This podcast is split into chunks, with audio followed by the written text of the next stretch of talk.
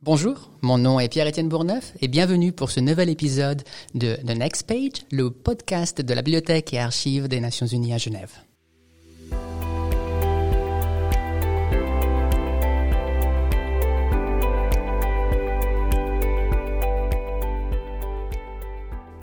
Dans cet épisode, c'est Blandine Blucas-Lufer, chef de la section de la mémoire institutionnelle à la Bibliothèque et Archives des Nations Unies à Genève, qui accueille le professeur Bertrand Paddy pour parler de son dernier livre, Intersocialité, le monde n'est plus géopolitique.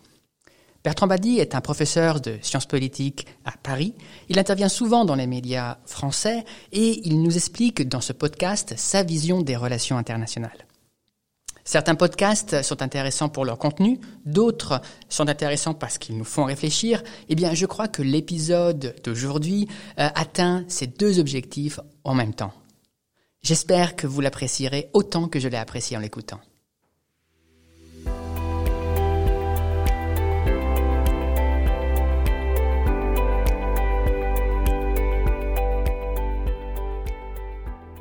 Bertrand Badi, bonjour. Euh, c'est un plaisir pour The Next Page, le podcast de la Bibliothèque et Archives des Nations Unies à Genève, de vous accueillir aujourd'hui pour un entretien au sujet de votre dernier ouvrage, Intersocialité, le monde n'est plus géopolitique, qui est paru en octobre aux éditions euh, du CNRS. Vous êtes euh, professeur émérite à Sciences Po Paris, un éminent politologue français, auteur de nombreux ouvrages sur les relations internationales. Pour commencer, est-ce que vous pourriez nous parler un petit peu de vous-même euh, et de ce qui vous a incité à consacrer votre, votre carrière aux, relations internationales? C'est difficile d'abord de parler de soi. Hein. C'est un sujet que je ne connais pas bien, que je ne maîtrise pas bien. Enfin, je vais faire de mon mieux. Euh, vous savez, j'ai une chance extraordinaire. C'est que je suis plurinational. Dans ma famille, on compte une dizaine de nationalités et autant de religions. Et j'ai eu la chance dans ma vie, euh, soit par choix personnel, soit le plus souvent par obligation professionnelle, mais c'était de sympathiques obligations, de visiter 120 pays. Et je me sens profondément mondial, c'est-à-dire euh, je me sens bien partout. Je trouve euh, de la fraternité dans tous les contacts que je rencontre, quel que soit le continent. C'est presque dangereux de le dire en ces temps de, néo-nationalisme triomphant. Mais je persiste et ça me donne énormément de bonheur. Je suis fanatique de l'art africain, qui est pour moi une véritable passion, parce que j'ai découvert à travers l'art africain une capacité hors du commun de s'exprimer d'exprimer la profondeur de sa sensibilité. Donc je me sens très proche de l'âme africaine et j'adore visiter ces pays et échanger avec euh, ces populations. Et je suis aussi très profondément admirateur des terres cuites chinoises, notamment de euh, l'époque Tang. Donc vous voyez, de la Chine au golfe de Guinée, je me sens comme étendu. Et du coup, les relations internationales, ce n'est pas pour moi un objet d'étude, c'est une nature. C'est une nature que je veux connaître et très modestement que je veux concilier parce que l'histoire des relations internationales est jalonnée de conflits et le conflit, contrairement à ce que disent beaucoup, n'est pas naturel dans l'être humain. Et donc, euh, bien connaître le monde, c'est éloigner aussi les risques de conflit. Et vous avez la gentillesse de m'inviter pour parler de mon livre Intersocialité. Ben, ce titre, je l'ai choisi, ce mot, je l'ai inventé, parce qu'il n'est pas dans le dictionnaire, pour euh, essayer vraiment d'établir ce qui est au fondement des relations internationales. Ce n'est pas les liens entre les gouvernements, n'en déplaise à nos amis diplomates. C'est les liens sociaux qui, grâce à la mondialisation, deviennent des liens transnationaux et des liens très forts d'amitié, d'association, de solidarité, de coopération. Ben voilà, ce que je ressens en tous les cas. Voilà qui nous parle beaucoup à nous qui travaillons aux Nations Unies. Une question tout de même relative à la, théorie euh, des, relations internationales. Donc vous êtes français. Est-ce que selon vous, la théorie des relations internationales françaises, euh, européennes, se démarque d'autres approches? Bah, vous savez, l'histoire de notre science, de notre jeune science, parce que les relations internationales ont accédé à l'état de science à l'issue des deux guerres mondiales. C'est assez intéressant. après la Première Guerre mondiale, il y a eu l'apparition de la première chaire de relations internationales à Aberystwyth, dans le Pays de Galles, en Grande-Bretagne. Et puis, c'est surtout au lendemain de la Seconde Guerre mondiale que cette discipline ou sous-discipline a véritablement explosé, donnant lieu à quantité de publications, avec 95% d'entre elles centrées aux États-Unis. Donc, euh, la science des relations internationales, elle ne s'est pas posé beaucoup de questions quant à sa nationalité. Quand elle est née, elle était états-unienne et elle l'est restée de manière dominante. Euh, C'était les États-Unis qui, en 1945, venaient de triompher de l'hydre nazi, de terrasser le nazisme, et donc euh, très naturellement, ce sont des relations internationales qui euh, insistaient sur l'importance de la puissance, la capacité de la puissance, et qui qualifiaient cette puissance en termes éthiques, puisque la puissance américaine, liée bien sûr à d'autres puissances, mais la puissance américaine se pensait comme étant libératrice d'un monde de la monstruosité du nazisme. Et tout a tourné autour de cela. Du coup, il n'y a pas eu vraiment de science européenne des relations internationales parce que lorsque cette discipline s'est construite, elle a été irriguée naturellement par les théories dominantes venues des États-Unis. Alors il y a eu, et vous avez raison, peu à peu une sorte de réflexe propre aux Européens. Euh, d'abord en Grande-Bretagne, parce que la Grande-Bretagne avait une longue tradition dans ce domaine, et qui euh, était peut-être moins axé sur la puissance, c'est ce qu'on appelle l'école anglaise des relations internationales, et davantage vers euh, l'idée de constituer une société internationale. Et côté français, pour euh, entrer plus dans le détail intra-européen, il s'est passé quelque chose de curieux. À l'époque, nous étions en même temps sous la fascination des États-Unis, mais en bon astérix que nous étions déjà, avec la volonté de nous en distinguer. Et donc, euh, euh, l'approche française euh, s'est distinguée, s'est séparée de l'approche américaine en étant plus sociologique, ça c'est la vieille tradition durkheimienne française, plus historique, parce qu'il y a une très grande école française de l'histoire des relations internationales, qu'à Genève on connaît bien d'ailleurs, et plus juridique aussi, parce qu'il y a une vieille école française du droit international, et du coup, en mêlant tout cela, c'est-à-dire sciences politiques, hérité des États-Unis, il faut bien le dire, sociologie, histoire et droit, plus européens et peut-être plus français dans leur euh, identité. Il s'est constitué des relations internationales peut-être plus humaines, moins axées sur la puissance, plus axées sur l'anthropologie, c'est-à-dire euh, sur la culture, sur la diversité des cultures. Et bien sûr, j'ai hérité de, tout cela, mais pas seulement de tout cela, aussi d'autres traditions euh, qui m'ont intéressé et qui ont contribué à, me former parce que, vous savez, un chercheur, c'est d'abord un héritier, c'est quelqu'un qui construit à partir de ce que les autres lui ont laissé. Tout à fait. Pour venir à, votre livre, vous avez coutume de dire que, que le monde euh, tel qu'il était lorsque vous avez commencé votre carrière euh, n'existe plus et que vous finirez votre carrière dans un monde nouveau. Est-ce que vous pouvez nous parler de ce monde d'avant?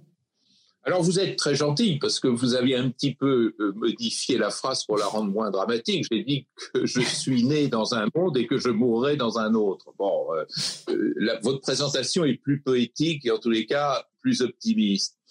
Ce que nous n'arrivons pas à comprendre, c'est que la représentation que nous avons ou que nous avions des relations internationales est très marquée par une histoire exceptionnelle.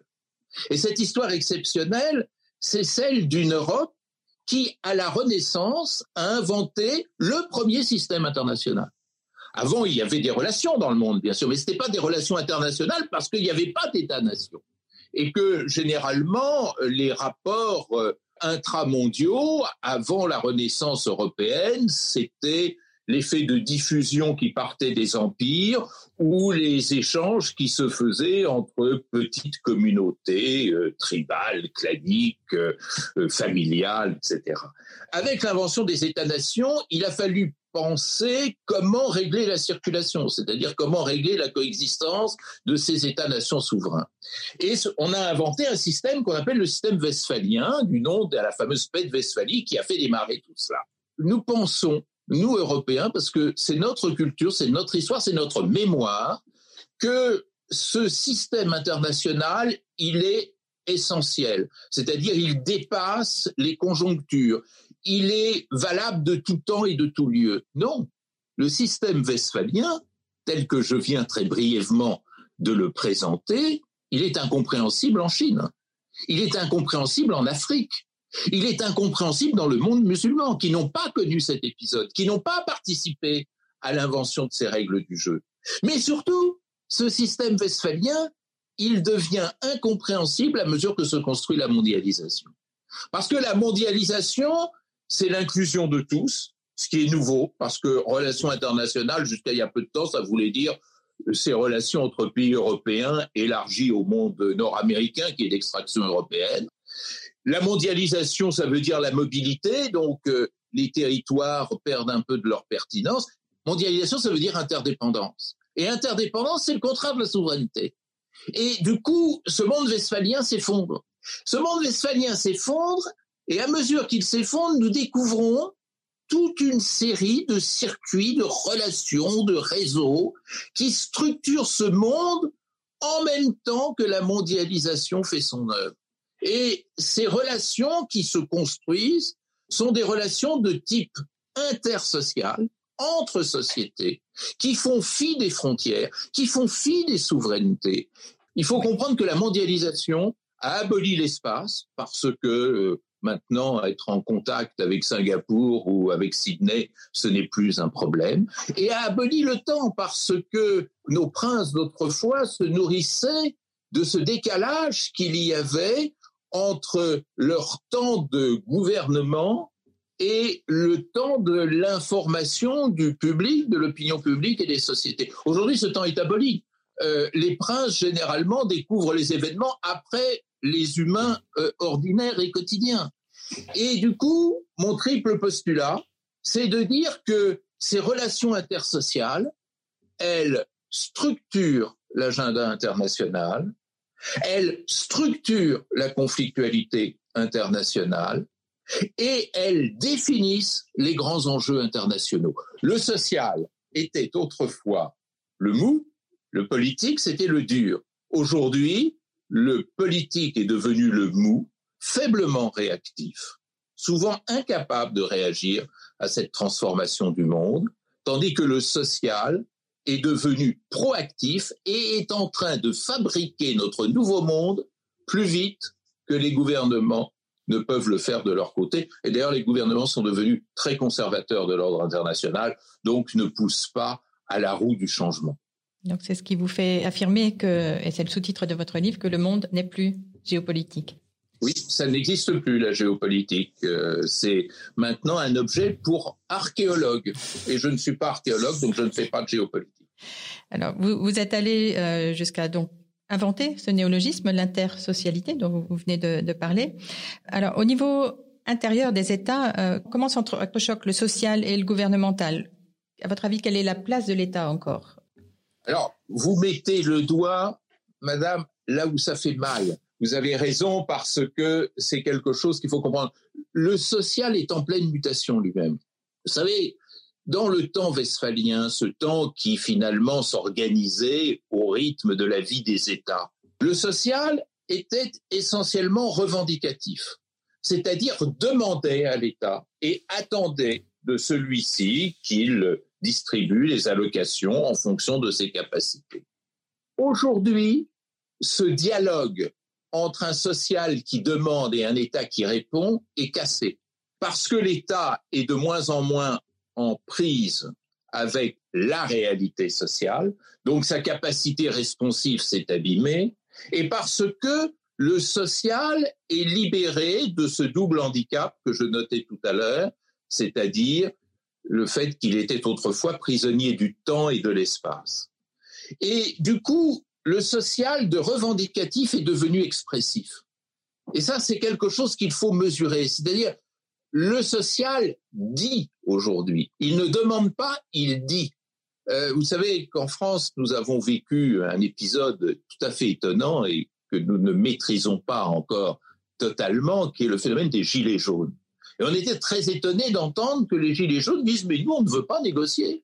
Nous, on ne veut pas aller aux élections. Nous, on ne veut pas faire de partis politiques. Nous, on ne veut pas produire des syndicats. Tous ces gens-là sont des traites, les syndicats, les partis, les élections.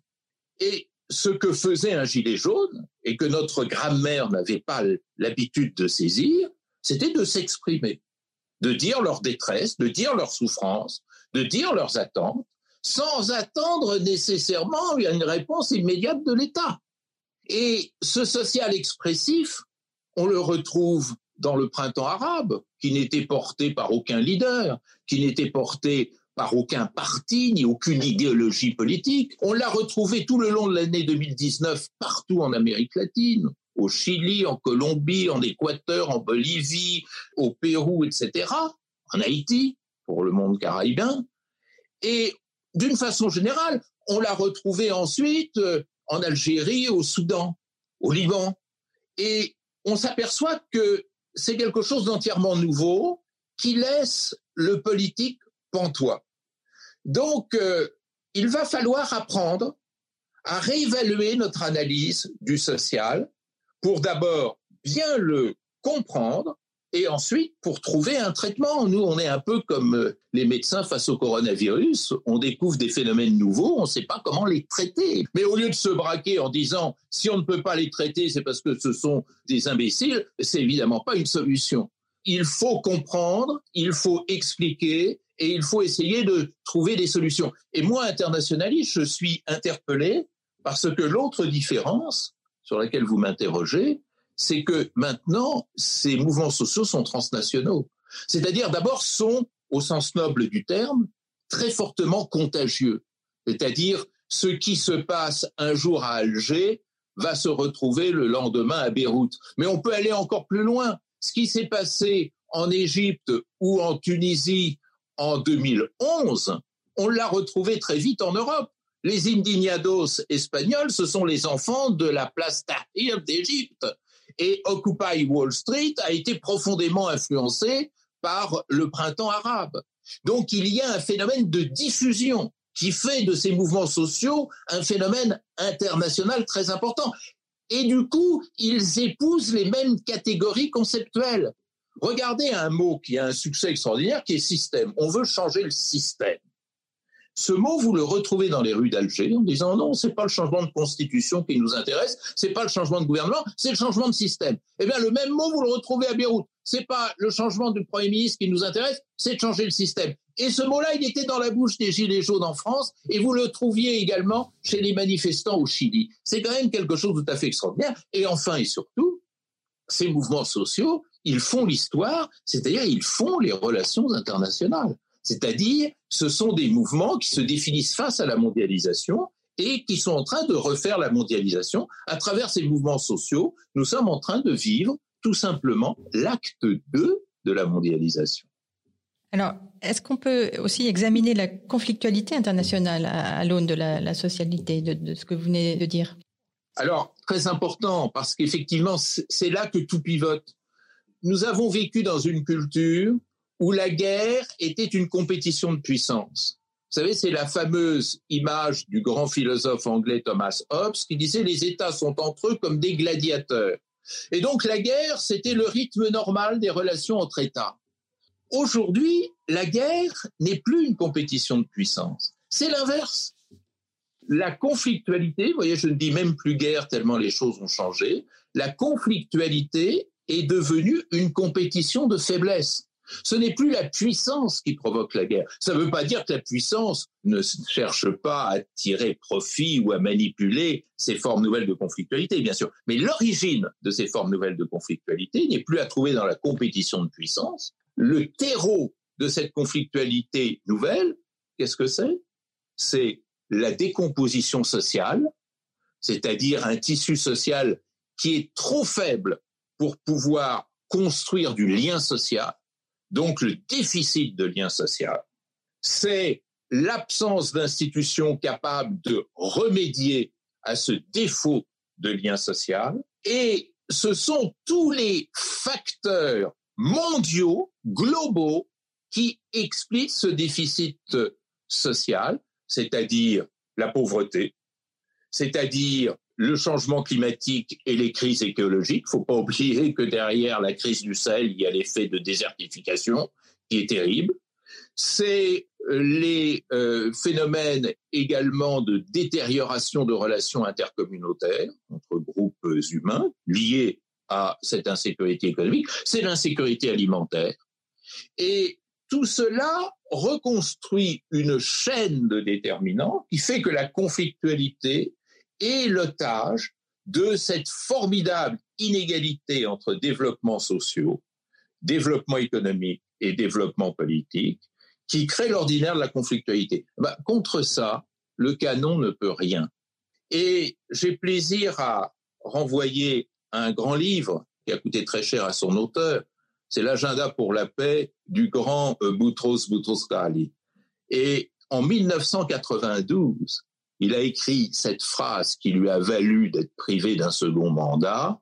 L'essentiel des guerres aujourd'hui s'explique par le manque de justice sociale. Quand vous dites ça à une superpuissance, elle est furieuse. Et la personne qui était furieuse, représentante de cette superpuissance, c'était Madeleine, Madeleine qui était le délégué américain au Conseil de sécurité, parce que ça veut dire, un, que la compétition de puissance ne mène plus la danse. Donc, euh, la structure même du Conseil de sécurité ne fait plus sens, le pouvoir de veto ne fait plus sens, et ça veut dire que construire la paix n'est plus affaire de négociation entre superpuissances, mais est affaire de transformation des sociétés qui, elles, sont indépendantes des souverainetés et des puissances. Donc c'est le cauchemar du puissant. Eh bien, le monde n'est plus géopolitique, il n'appartient non plus plus aux puissants. Alors vous, vous évoquez d'ailleurs dans votre ouvrage le, concept de sécurité humaine qui a été euh, inventé par le PNUD en 1994. Est-ce qu'il ne vous semble pas que ce qui s'est passé par la suite, les objectifs du millénaire 2000-2015, puis euh, actuellement les objectifs du développement durable portés par les Nations Unies, est-ce que ces, ces, ces, initiatives ne vous semblent pas aptes à, à répondre à ce besoin d'établir la paix par la sécurité humaine? Mais tout à fait. Hélas, c'est vrai sur le plan intellectuel. Nous le devons au PNUD, qui est une très belle institution que je respecte beaucoup et qui nous a apporté énormément d'informations. Derrière le PNUD, il y avait des humains, il y avait des intellectuels. Euh, le Pakistanais, l'économiste pakistanais Mahboub al-Har et l'économiste indien Amartya Sen il y avait des personnalités qui ont fait preuve de, beaucoup de courage intellectuel, euh, que ce soit des personnalités du monde académique, scientifique ou du monde politique. Je pense par exemple au Canadien Axworthy, ou je pense à Madame Ogata, grande fonctionnaire des Nations Unies de nationalité japonaise. Est-ce que pour autant les États ont parfaitement joué le jeu? Lorsque la diplomatie française s'exprime, j'entends jamais le mot sécurité humaine. Jamais. Quand la diplomatie européenne s'exprime, j'entends jamais le mot sécurité humaine. Quand la diplomatie russe s'exprime, j'entends jamais parler de sécurité humaine. Le délégué russe au Conseil de sécurité en 2019 a même eu l'audace de dire que parler du changement climatique au Conseil de sécurité était excessif et contre-productif. Contre-productif. Et ne parlons pas de M. Trump. De toute façon, c'est terminé. Mais le drame est là. C'est-à-dire que les OMD, les ODD, le splendide discours du grand Kofi Annan à l'occasion du millénaire, sa fameuse déclaration du millénaire, les OMD qui en ont dérivé, les ODD qui euh, ont pris la suite euh, à partir de 2015, sont de très beaux instruments, mais le dernier rapport sur les ODD n'est pas très optimiste, c'est-à-dire que à peu près 15% seulement des ODD ont été réalisés. Et avec la crise du coronavirus, ça risque encore de se détériorer. Donc, je crois que les Nations Unies ont intellectuellement montré la voie. Je pense, et ça c'est très important, qu'aux Nations Unies s'est formée une communauté épistémique, c'est-à-dire une communauté de personnes qui pensent, qui produisent de la pensée, qui produisent de l'analyse, et ça c'est formidable, mais et il y a eu beaucoup de commissions en ce sens, la commission Olaf Palme, la commission Brundtland, beaucoup d'autres encore, je ne veux pas toutes les énumérer, mais les États ne suivent pas.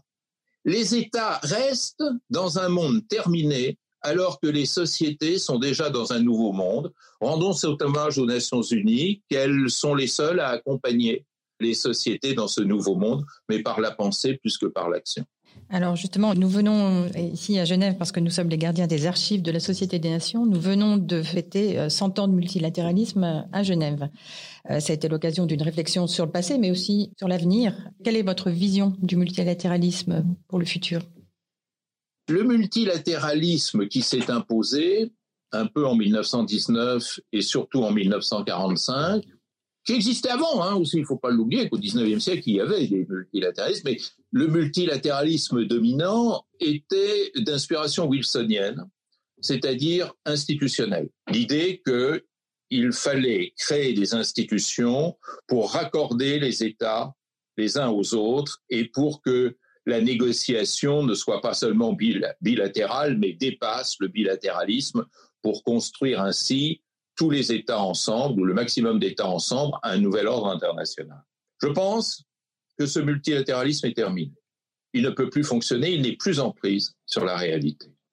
Moi, j'aimerais qu'on revienne à l'autre multilatéralisme, qui est né un petit peu avant dans la pensée, et qu'on doit à un Français, Léon Bourgeois, c'est-à-dire un multilatéralisme qui repose non pas sur l'idée d'institution internationale, mais sur l'idée de solidarité sociale internationale.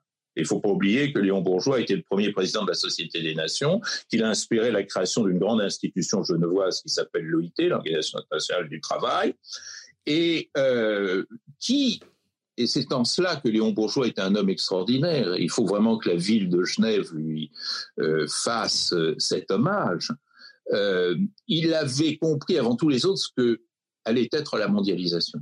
Euh, dès le début du XXe siècle, dans son ouvrage Pour une société des nations, il écrivait que euh, les armes ne serviront plus à rien face à la constitution d'une opinion publique internationale transnationale et qu'il fallait gérer ce besoin social né, né de cette transformation euh, des sociétés. C'est-à-dire qu'on a beaucoup parlé de l'intersocialité pendant cette conversation, mais toujours d'un point de vue plutôt négatif, c'est-à-dire ce qu'elle met en danger, ce qu'elle menace, les déséquilibres qu'elle crée. Mais il nous appartient, et il appartient au multilatéralisme, de faire fleurir cette intersocialité, c'est-à-dire la rendre positive. Et on a déjà commencé à le faire. Euh, L'OMS tant décriée aujourd'hui, c'est quand même à elle que nous devons l'éradication de la variole en Afrique, euh, les campagnes de vaccination, d'assainissement de l'eau. Ça, c'est de l'intersocialité. Euh, de même que je me suis beaucoup réjoui que le PAM obtiennent le prix Nobel de la paix cette année, parce que c'est de l'intersocialité. Vous savez qu'il meurt chaque année 9 millions de personnes de faim. Donc euh, l'intersocialité, c'est ce qui permet, par euh, les circuits sociaux, de pouvoir euh, assurer la survie de l'humanité. Vous savez, si on mettait le budget du mercato footballistique, 10 milliards d'euros à peu près, au service du PAM, il n'y aurait plus personne mourir de faim dans le monde. Vous vous rendez compte? Vous vous rendez compte? C'est ça, l'intersocialité reconstruite. Donc Bertrand Badi, nous arrivons à la fin de, cet entretien. Euh, en quelques mots, qu'est-ce que vous voudriez que nos auditeurs euh, en retiennent? Une chose très simple, c'est que cette intersocialité, nul ne l'a décrétée, elle appartient à l'histoire, elle a été forgée par l'histoire, elle a été forgée par cette formidable révolution des communications euh, qui a fait l'ordinaire de la mondialisation contemporaine, cette euh, intersocialité, le résultat du fait que tout le monde aujourd'hui voit tout le monde et le plus pauvre voit le plus riche avec tous les sentiments d'humiliation qui peuvent en dériver. Donc il nous appartient, maintenant que cette intersocialité ne sera jamais abolie, de savoir réagir. Il y a deux façons de faire. Il y a la façon négative qui est guidée par la peur et qui consiste à voir dans l'autre ce rival de toujours que nos anciennes constructions politiques avaient euh, théorisé, c'est-à-dire l'autre comme étant un ennemi potentiel, de rentrer chez soi, de s'y enfermer, de fermer portes, fenêtres, volets et de se verrouiller, de s'autoriser à dénigrer l'autre ou à s'en moquer euh, alors que il devient périlleux de défendre ceux qui se sentent humiliés. Et puis, il y a une autre façon, qui est une façon positive. L'intersocialité, c'est une source énorme de richesse. Parce que l'intersocialité, c'est aussi la mise en commun. La mise en commun des cultures, la mise en commun des ressources matérielles aussi, bien entendu. Et cette mise en commun qui est au fondement même de l'aventure humaine, qu'on appelle en France la fraternité, que moi je préfère appeler l'amitié, tout simplement. C'est-à-dire la reconnaissance de l'autre. La grande bataille de demain, c'est la bataille de la reconnaissance. Si vous reconnaissez l'autre, vous en faites un ami, et pas seulement au plan personnel, au plan des États-nations également. Et en faisant de l'autre un ami, vous construisez la paix, et en plus, comme suprême récompense, vous en tirez des bénéfices. Eh bien, c'est ce vers quoi il faut aller, et je pense que l'être humain, peut-être plus que le prince, est capable de le trouver très vite. Merci Bertrand Badi. Donc je rappelle le titre de votre dernier ouvrage dont nous avons parlé lors de cet entretien, Intersocialité, le monde n'est plus géopolitique, aux éditions du CNRS. Au revoir.